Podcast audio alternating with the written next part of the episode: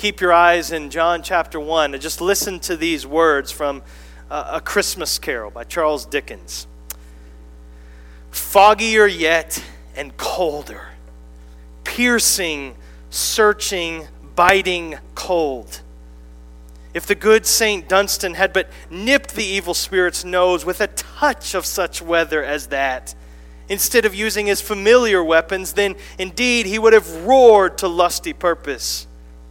The owner of one scant young nose, gnawed and mumbled by the hungry cold, as bones are gnawed by dogs, stooped down at Scrooge's keyhole to regale him with a Christmas carol. But at the first sound of God rest ye merry gentlemen, may nothing you dismay. Scrooge seized the ruler with such energy of action that the singer fled in terror, leaving the keyhole to the fog and even more congenial frost. Ah, it's a great scene. Dickens here, he's, he, he brilliantly paints this, this icy picture. You just see the graphic words that he uses here, and he paints this picture for the reader, and he gives these descriptions of the cold and of this caroler, and he's what he's doing is he's showing the, the irony of this scene. You have outside in the, in the blustery, miserable, gnawing cold, you have this poor but warm hearted, cheerful caroler. And sheltered inside with a fire sits this rich but cold hearted, cantankerous Scrooge. And so their, their attitudes on either side of the door, they defy their circumstances. The poor caroler out in the frigid cold presumably should be miserable, but he's not. The rich Ebenezer inside by the fire should be merry, but he's not. Now, Presumably, the caroler's song points to the reason that for his merriment, the next line he would have sung, and we just sang a moment ago, is if Scrooge hadn't cut him off, was Remember Christ our Savior was born on Christmas Day. so the, the irony and the imagery of this, of this caroler, I think it should resonate with us. We, we can have warm, hopeful, joyful hearts even when we're living in cold, dark, difficult days. I think we've been seeing that together over these last several weeks. Even when we're facing the harsh realities of, of life and difficulty in this fallen world, remembering that Christ our Savior has been born. Remembering that He was born to save us from Satan's power. When we had gone astray, He came to save us from our sins. Remembering this, not, not just as some passing thought that we, we, we, we just kind of warms us for a moment, for a few days around Christmas time. No, this is to us like the sun. It gives light and it gives life to us. All the time, it sustains us no matter what kind of difficulties we're facing. I think of Mary's song so many songs connected with Christmas in Scripture, and certainly for us, and all these songs that have been, been church has been singing for hundreds of years. Mary's song, she, she, those words, and we won't look at it all right now, but it was not sung in a time of, of luxury and ease and comfort. No, was, she was facing the certain reality of very hard times ahead for her being pregnant without a husband. And in, in, as a woman in first century Palestine, it, it bore this stigma of, of adultery and, and the possibility of death. And yet Mary sang. Why did she sing? Because the angel gave her a mighty story. The angel said, You will be with child, and you will give birth to a son, and you are to give him the name Jesus, and he will be great and called the Son of the Most High, and his kingdom will never end. So she sang. Listen, the comfort and joy promised by the angel, the comfort and joy proclaimed in this carol that we sang just a moment ago, it's not just this outburst of seasonal cheer, this holly jolly Christmas.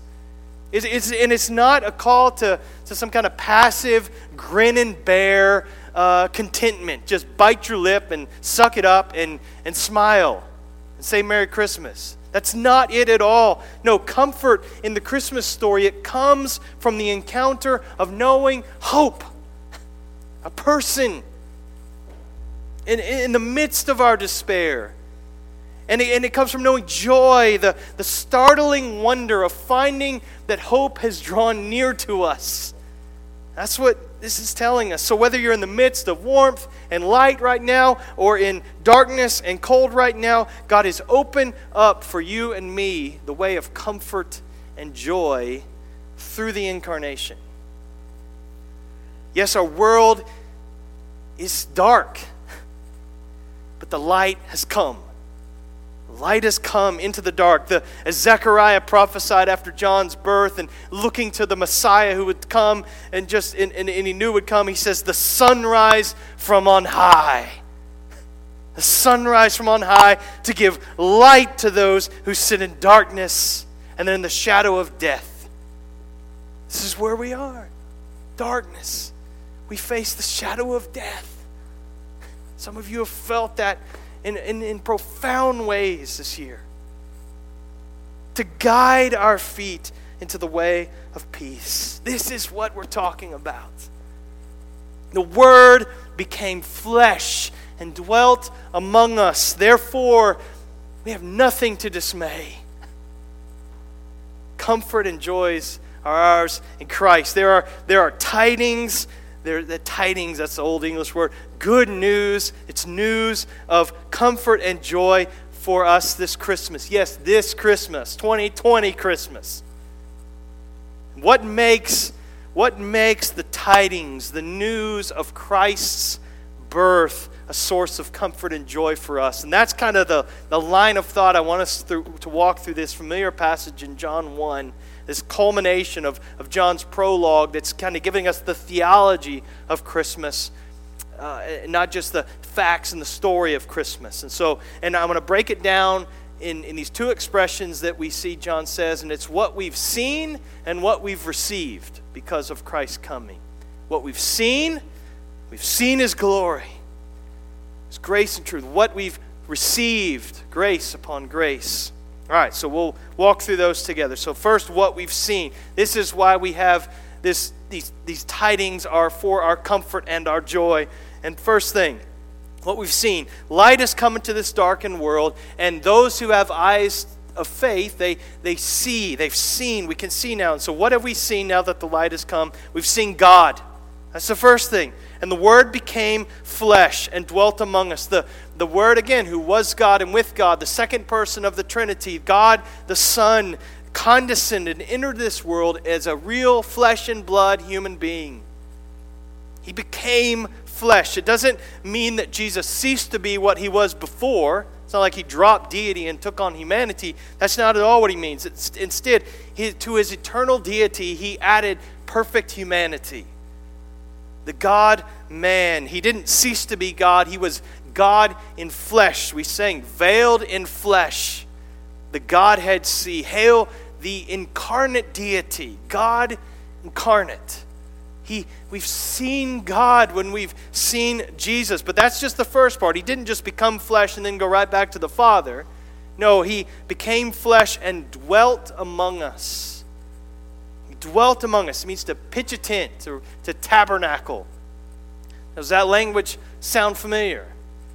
It, John's pointing us back to the Old Testament, to that portable worship structure where, where God dwelt with his people in the wilderness and their wanderings, the tabernacle.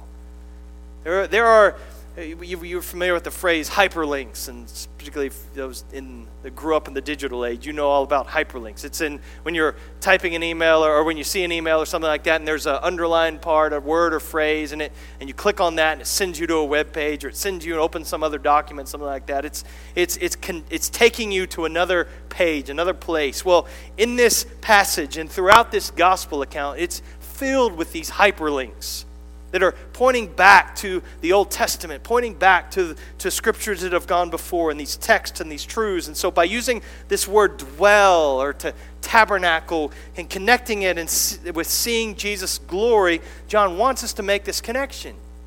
As the tabernacle is a place where God dwelt with his people, manifested his glory in an even greater way Jesus is Emmanuel, God with us.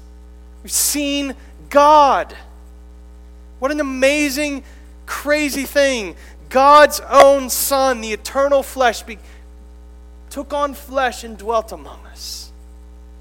What love for God to manifest Himself to sinners like us show himself to us. What love that the perfect, all powerful, all sufficient, sinless Son of God would subject himself to hunger and thirst and fatigue and, and, and temptation and injustice and cruelty and abuse and rejection and violence and exploitation and death. That he would willingly enter into our sorrows and become, as Scripture says, acquainted with our grief brothers and sisters, we, someone the writer of Hebrews says, we do not have a high priest who is unable to sympathize with our weaknesses, but one who in every respect has been tempted as we are, and yet without sin. Jesus, the Word who became flesh, he is not aloof from you. He is, he is not distant from your suffering. He, God draws near in the incarnation. God, Christ's birth is good news of great joy. It's consolation, it's comfort, because when we've seen Christ, we've seen God.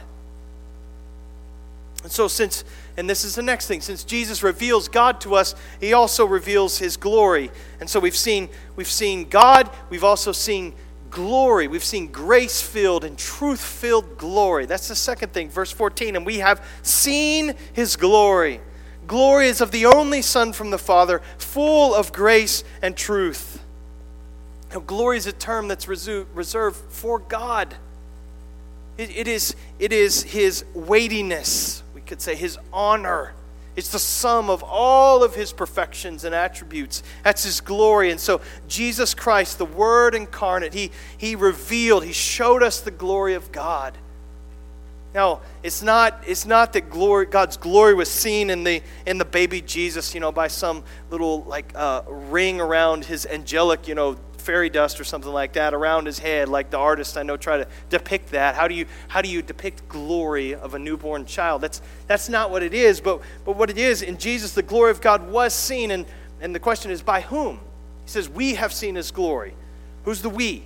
I think, I think he's talking about the apostles in this case. The, this is John and the other apostles the, and other believers who saw Jesus during his earthly life. And we, we see this borne out in the, in, in the rest of this gospel account. They, they saw Jesus' glory in, in his miracles that he performed, all those who had eyes to see it. And so, in the very first miracle, John chapter 2, verse 11, it, this is Jesus turning the water into the wine at Cana there.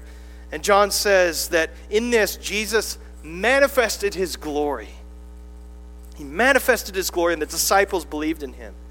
Uh, uh, at the other end, before Jesus raised Lazarus from the dead, he, he, he said, This illness does not lead to death. It is for the glory of God, so that the Son of God may be glorified through it. His glory was manifested in the transfiguration, uh, uh certainly. What's the climax of it, though? Where's everything leading to? It's the cross and resurrection of Christ. I mean, on, on, the night that Jesus was betrayed, as, as Judas has just, has just left the disciples and left that gathering with Jesus, what does Jesus say? Now is the Son of Man glorified. And God is glorified in him. This is Jesus. He reveals, he shows the glory of God. We've seen it in Christ, and it's the glory of the only Son from the Father. That's, that's another hyperlink that we don't have time to run down. But this is just saying, he's, this is speaking to his uniqueness. He's the Son of God in the way that no one else is. We, we are adopted children of God. We talked about this last week. But Jesus is innately, in his very essence, is this one of, one of a kind Son of God, Son of the Father. And, and, and, and eternally begotten of God. And so, what kind of, and what does this glory look like? What kind of glory was seen in Jesus, the only begotten of the Father? What does this say? It's glory that's full of grace and truth. Full of grace and truth. That, that, that, phrase modifies glory. This is, again, another one of those hyperlinks. Probably has in mind Exodus 33 34. This is where Moses begs God, Show me your glory. And God says, Okay, I'll, I will allow my goodness to pass before you, and I'll, I'll proclaim my name to you. And so Moses stands on Mount Sinai, and we're told in Exodus 34, verse 5, the Lord descended in the cloud, stood with him there, and proclaimed the name of the Lord. The Lord passed before him and proclaimed, The Lord, Yahweh, Yahweh, a God merciful and gracious, slow to anger, and abounding in steadfast love and faithfulness. You know what the, the the New Testament translation of that expression would be the Greek translation grace and truth. Steadfast love and faithfulness, keeping steadfast love for thousands, forgiving iniquity and transgression and sin. I mean, that pair of expressions, covenant, loyal, steadfast love, faithfulness, truth, that's found all over the New, the Old Testament. And then, so John is, again, he's giving us this little hyperlink. He's, he's using this expression full of grace and truth to make the point that when we've seen what we've seen in the glory of Jesus is revealed in his grace and truth. The same glory Moses saw as the Lord passed by is the same glory John and others saw in the Word made flesh, and it's, and it's manifested supremely in His grace and His truth. He's full of grace.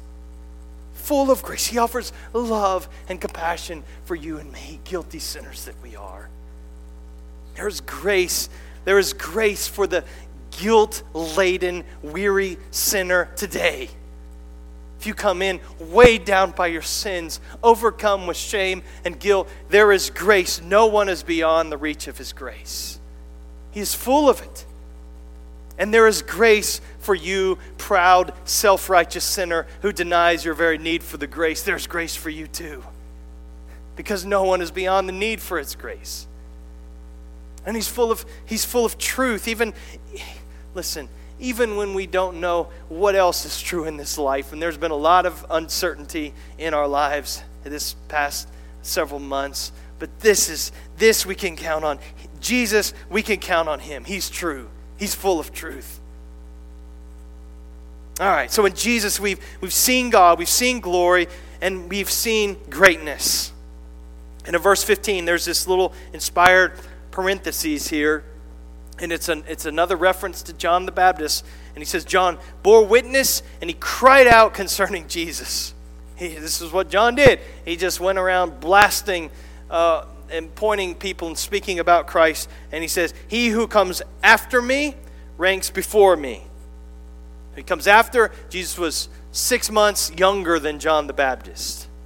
John started his ministry before Jesus started his. And so, but with John's, he's defying that kind of normal cultural view at that time and, and saying and that, that, that, that view that said the older, is, the older man is always greater than the younger one. And see, so saying that's not the case here. No, no, no, no. Jesus is by far the greater one. Why? Because he was before me. Jesus came after John but he was before John. In fact, he wasn't just before John, he was before Elijah, he was before David, he was before Abraham, he was before Adam, he was before everybody. He was in the beginning, he was. And so in Jesus we see we see true greatness. We see unrivaled preeminence. I want that, brothers and sisters. I, I want to know that when I pray to the Lord, He has no rival. There is no rival to His reign and His rule. And, and, and, and so He's preeminent because He's pre existent. And this is what Colossians 1 tells us. And Paul writes to those that church to encourage these believers and said, he, He's the image of the invisible God, the firstborn of all creation. By him all things were created in heaven and on earth. All things were created through him and for him, and he is before all things. And in him all things hold together. He's the beginning, the, eh, he's the head of the body, the church, the beginning, the firstborn of the dead. Why? That in everything he might be preeminent, have first place. For in him all the fullness of God was pleased to dwell. Friends, this is, I know it's been a dark year for some of you, and all of us in some ways, but remember what we've seen in Jesus. We, we, God has drawn near to us sinners. He's shown, he shows God to us. He has revealed his glory to us, glory that's manifested supremely in his grace and in his truth. Things we desperately need. He showed us his unmatched greatness. He has no rival, praise God. So these there are there are tidings of comfort and joy for us today because of what we've seen, but that's not all. And quickly let's let's see the second part. Because of what we've received, we have tidings of comfort and joy. What have we received? First, we've received grace. For from his fullness we have all received grace upon grace. Jesus, the way you just read, Colossians 1:19, the one in whom all of the fullness of God was pleased to dwell, or Colossians 2:9, God in him, in Christ, the whole fullness of deity dwells bodily. There's this infinite fullness, the very fullness of God in Jesus Christ. And from that fountainhead of God's fullness in Christ, what happens? From that flows grace upon grace. That's the imagery. There are, there are different interpretations of this verse, uh, of this phrase, grace upon grace, and we can't walk through all of those possibilities right now. But the, the, the most widely used Greek lexicon, and, and it's kind of the gold standard for those who work in uh, the New Testament languages, but this is how they, this is how they uh, say this, that this phrase should be understood. And it's this it's that grace pours forth in ever new streams. That's good, isn't it? One commentator kind of elaborates on that. He denotes this perpetual and rapid succession of blessings, as though there were no interval between the interval of one blessing and the receipt of the next. It's grace upon grace upon grace after grace after grace. That's the idea. And so, so, so you add that to the idea of Jesus' fullness, and John wants us to see that in Christ there is just so much grace all we can ever need and more. It's an inexhaustible supply. Just a couple implications of that. One is this we, listen, we can be satisfied in Christ because of the abundant supply of grace that He gives to us. We can be satisfied in Him, even in hard, dark days. We don't ever have to lack anything if we draw upon what? His fullness, because it's inexhaustible. You'll never go to Jesus and find that He can't or won't meet or satisfy your true needs. Never stop going to Him. Now, the, the opposite of that, the converse of that, is it's pointless to look to anything or anyone apart from Christ for grace. It's easy when problems come to, to turn to other things than Christ for relief, for comfort, for help. Whether it's alcohol or medication or food or shopping or entertainment or distractions or whatever it is. It could be wrong things or morally neutral things, but when we look to something other than Christ, it's, it's interesting. So drink deeply of Jesus Christ. Rely on Him. Be satisfied in Him. I know that's easy to say. It's another thing to actually actually do it and experience that, isn't it? Because because maybe you're thinking, well, I've tried that. I've tried it. It didn't. It didn't. It didn't work. I tried relying on Jesus, but my problems didn't go away. There's an example of that in, in the New Testament of Paul trying that. He had the thorn in the flesh. He's asking God, begging God, we don't know exactly what it, it was, probably some kind of physical ailment. It just wouldn't go away. And he kept begging the Lord, and this is and, and, the, and the, this is when the Lord told him what? He said, My grace is sufficient. My grace is enough for you. For my power is made perfect in weakness. Whatever is going on in your life right now, and it may just be awful. It may be. You may not see a way out. You may feel like life is over. You may think hope is gone. You're not sure how to go on. Listen to Jesus. My grace is sufficient for you. Greatest need in your life right, life right now is not the complete absence of a problem or problems that you're facing. The greatest need is in your life is the presence and experience of the all sufficient grace of Jesus Christ. And what you and I need most, listen, He provides. He provides in never ending supply. Grace upon grace upon grace upon grace from His fullness. So we've received grace. Secondly, what have we received and what do we revel in that makes us such tidings of comfort and joy for us? We've received we've received good news. We've received the gospel. Verse 17, for the law was given through Moses. Grace and truth came through Jesus Christ. Again, this is another one of those hyperlinks here. There are more than I'm even drawing your attention to. But Exodus 34, when, when, when God called Moses back to Sinai to reveal his glory, and he told Moses to, to cut those two stone tablets because Moses had gone down before and just, you know, broken them in anger as they're worshiping the, the golden calf. And so, if that's the backdrop of this verse, then, then John's showing that as great as the law and Moses were, someone who actually embodies grace and truth now has tabernacled among us. And so John's saying, if you thought that God's gift uh, of Moses and the law was great, and it was, he has given us a greater gift now through Jesus Christ. And so he's, he's drawing, I think, this contrast between the, the inferiority of the, the law and the, and the superiority of Jesus Christ and the gospel of Christ. The law is good, but it cannot make us right with God. The law proves our guilt and makes us accountable to God, which is a good thing. The law gives us personal knowledge of sin, Romans 3 19 and 20. The law shows us that we deserve God's wrath, Romans 4 14. The law is a tutor and it prepares us for Christ, Galatians 4. But it can never justify a sinner, it can never move us closer to the Lord. It, we need the gospel, we need good tidings.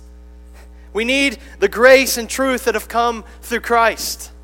Listen to how Augustine puts it. He says, The law threatened, not helped, commanded, not healed, showed, but didn't take away our feebleness.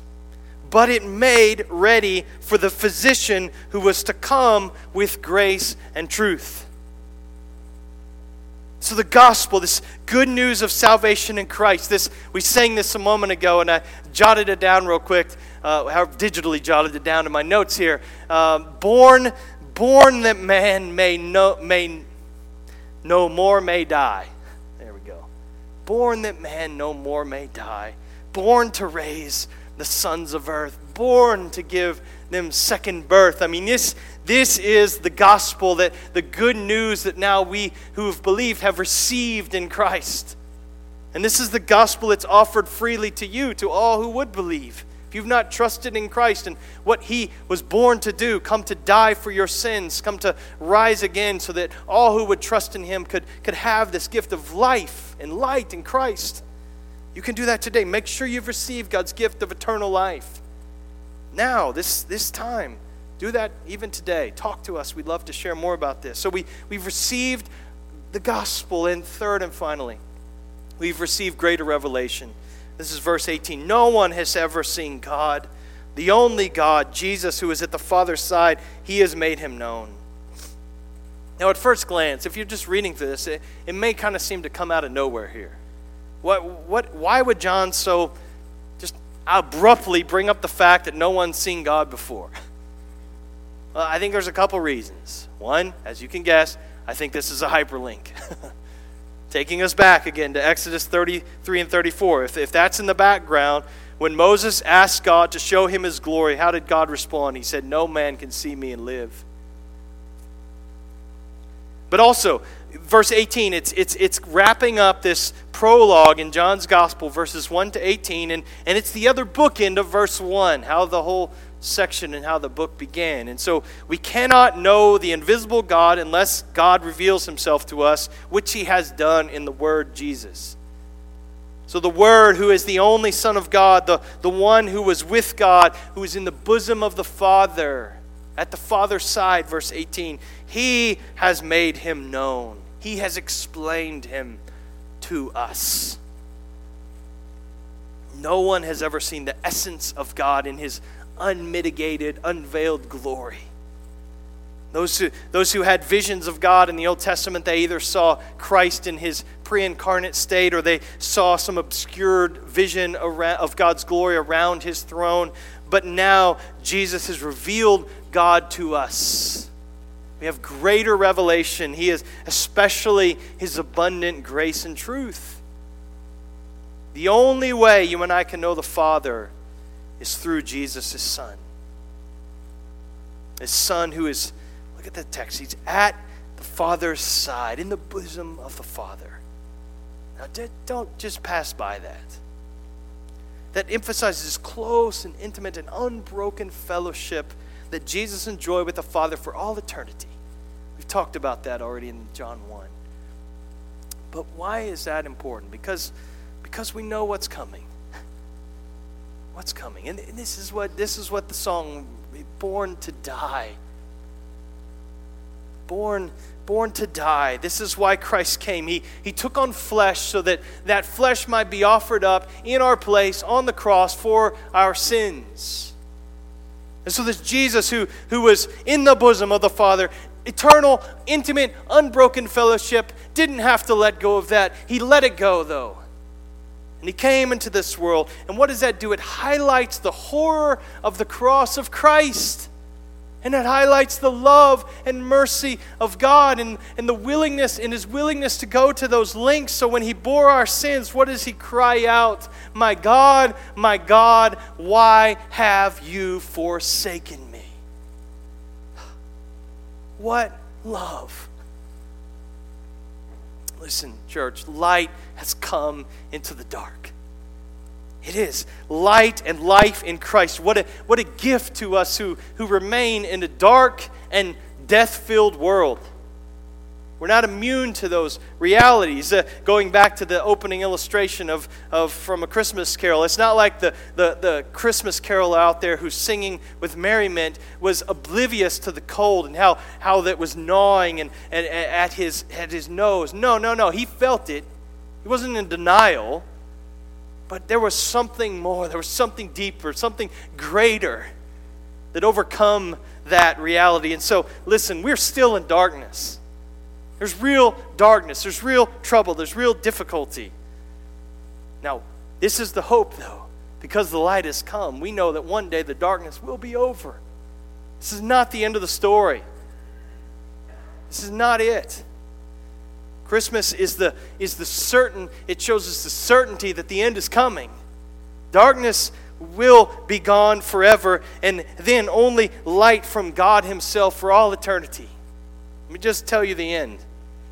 Revelation 21, 23, and 25. This is speaking of the new Jerusalem and the, in, in the new heavens and the new earth, the eternal city and he says, and the city has no need of sun or moon to shine on it. It doesn't say that they're gone, it just there's no need for it. It's overwhelmed by a greater light. For the glory of God gives it light. And its lamp is the Lamb. But its light, by its light, will the nations walk, and the kings of the earth will bring their glory into it, and its gates will never be shut by day, for there will be no night there. Brothers and sisters, the, the hope and what, what is offered to us in saying that the, that the light is coming to the dark is not just a little temporary reprieve. No, it's the certainty that the Lord is with us even in our darkness now. But the Lamb who was slain guarantees that one day he will shine and there will be no darkness. That is our hope. And so we live as people of hope. We embrace these tidings of comfort and joy in the midst of in the midst of sorrows and difficulties. Let's pray. And I want to pray closing using words that we've used before in, in these services and from from um, an old prayer. O source of all good, what shall we give to you for the gift of gifts? Your own dear Son, begotten, not created, a Redeemer, proxy, surety, substitute. His self emptying, incomprehensible. His infinity of love beyond the heart's grasp. Herein is wonder of wonders. He came below to raise us above was born like us that we might become like him. Herein is love. When we cannot rise to him, he draws near on wings of grace to raise us to himself. Herein is power. When deity and humanity were infinitely apart, united them in indissoluble unity, the uncreate and the created. Herein is wisdom when we were undone, with no will to return to Him and no intellect to devise recovery, He came, God incarnate, to save us to the uttermost, as man to die our death, to shed satisfying, satisfying blood on our behalf, to work out a perfect righteousness for us. Oh God, take us in spirit to the watchful shepherds and enlarge our minds. Let us hear good tidings of great joy. And hearing, believe. Rejoice, praise, adore. Our consciences bathed in an ocean of repose. Our eyes uplifted to a reconciled Father. Place us with ox, ass, camel, goat to look with them upon our Redeemer's face and in him account ourselves delivered from sin. Let us, with Simeon, clasp the newborn child to our hearts, embrace him with undying faith, exulting that he is ours and we are his. In him you have given us so much that heaven can give no more. We pray in Christ's name. Amen.